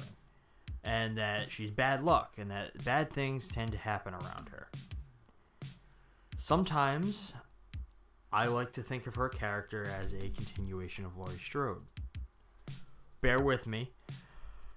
Maybe Laurie left town after the events of Halloween 2.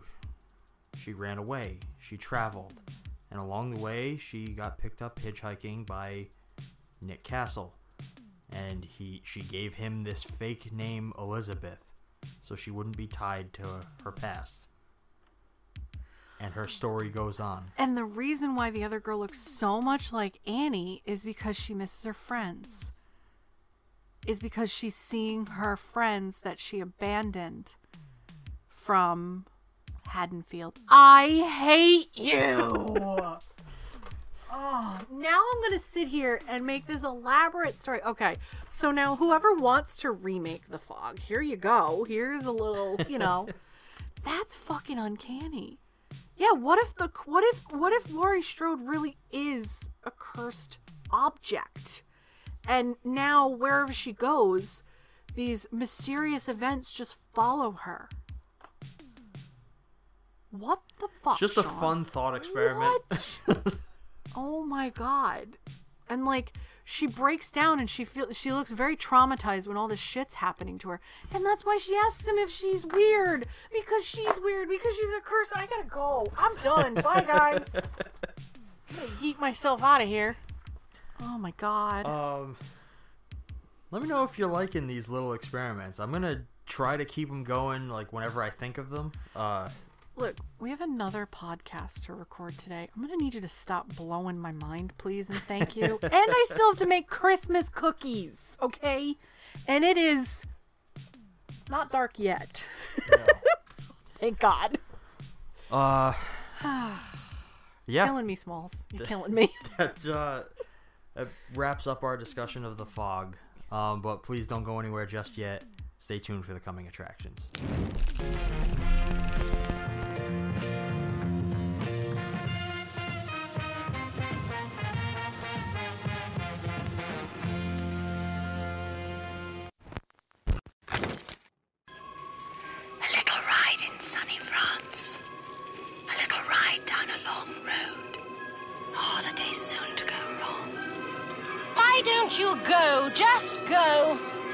I will. I think I'll do just that.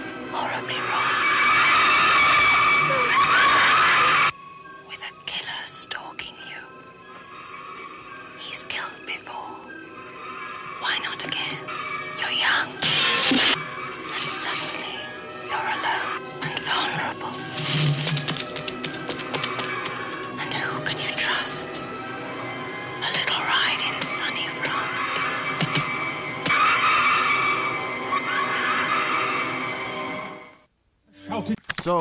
To be completely transparent, so transparent. neither of us have ever seen anything involving this movie. So, as our viewers, you have just seen more than we have. Yes, I.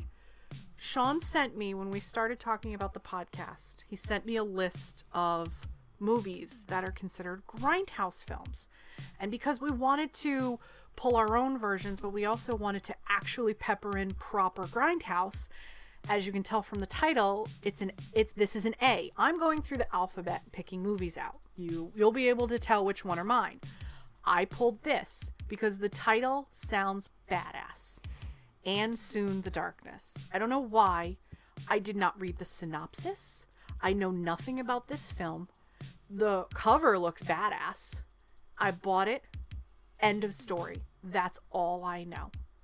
That's all we know. I cannot wait to sit down and watch this.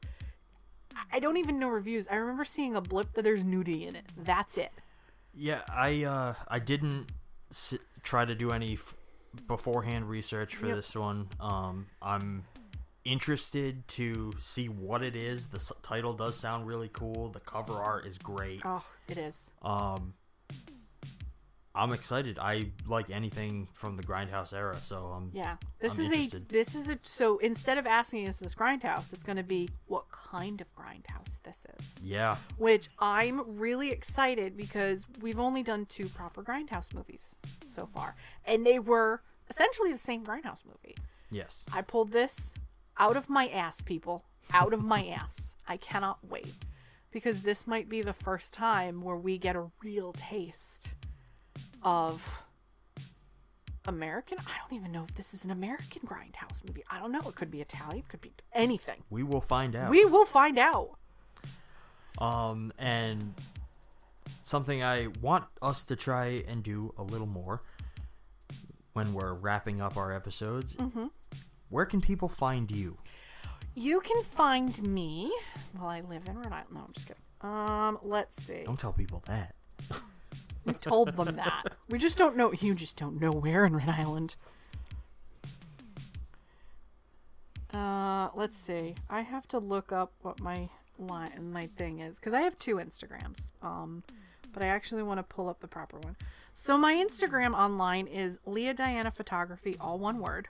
Um, you'll know because it's just shots of photo, pho- photograph, photographic, photographic shots. Photography. Photographic shots. Um, I haven't made a separate Facebook, but I have a personal one. Obviously, it's tied in with the Grindhouse one. Um, and I also have a Twitter. It's at Grindhouse Cast.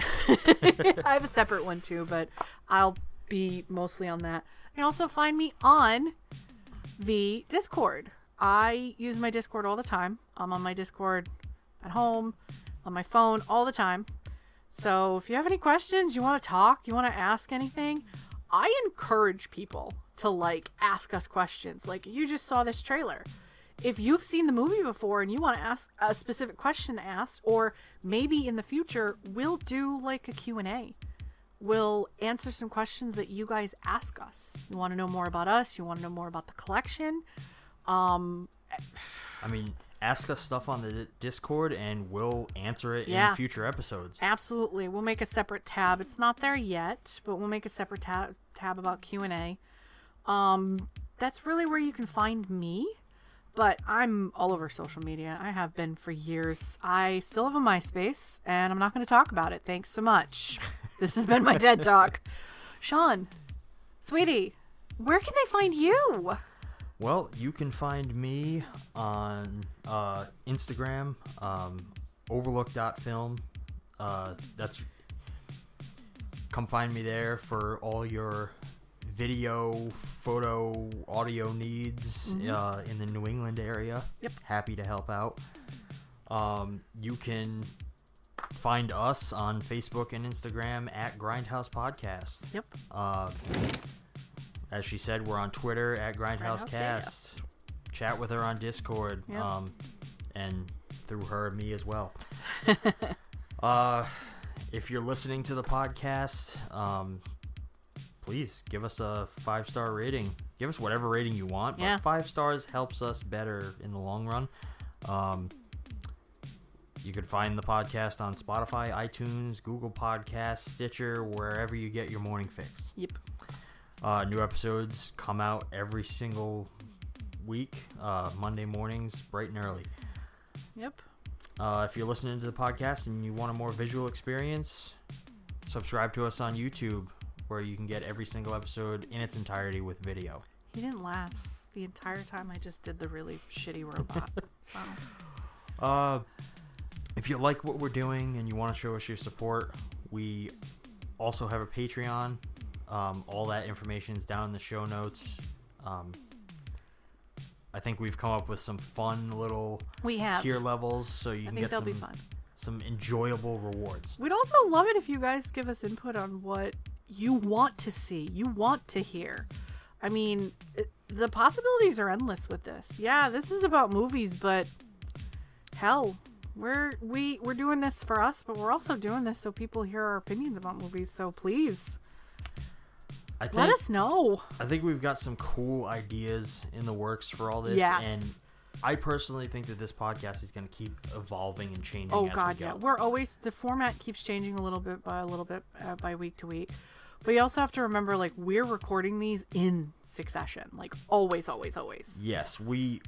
It's no secret. We're not trying to hide that we record these episodes in advance. So, by the time you see an episode, we're probably Months, months and months, ahead. Yeah. So, like we're mentioning now, like tomorrow is Christmas for us, 2021. yeah, you guys are to be well into twenty. We literally just put up the getting to know us the section. episode zero. Episode zero is live. So we've only gotten feedback from that one at this moment. So definitely, like, even though this is going to be far in the future, leave us feedback. Let us know how we're doing anywhere of the social medias that we mentioned. We're going to continue bringing you guys content. We've already got, I think we said we already have till September planned. Because at, least, this yeah. point, this is coming out in April. Yes. So we have till September planned. So, and trust us, we enjoy doing this. It's a lot of fun. It takes a lot of work. Like, we have to plan these in advance, but this is a lot of. It really is. I thought that at one point I'd be like, "Oh, I don't want a podcast, but then I'm like, podcast. I get really excited to be like, it's a podcast day. um, until next week, I'm Shawn. I might be Lea. I'll get back to you on that. Thanks for listening and keep watching. It's back, baby.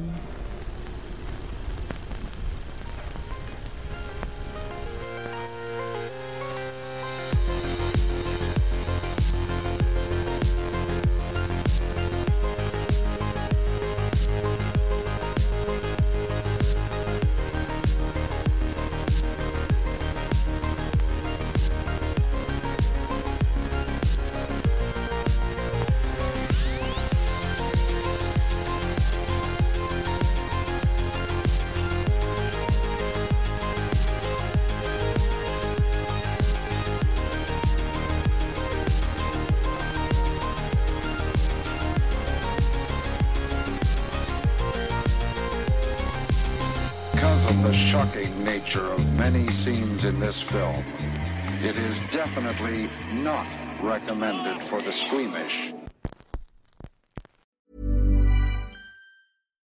Deserves the best, and there's no better place to shop for Mother's Day than Whole Foods Market. They're your destination for unbeatable savings, from premium gifts to show-stopping flowers and irresistible desserts. Start by saving 33% with Prime on all body care and candles. Then get a 15-stem bunch of tulips for just $9.99 each with Prime. Round out Mom's menu with festive rosé, irresistible berry chantilly cake, and more special treats. Come celebrate Mother's Day at Whole Foods Market.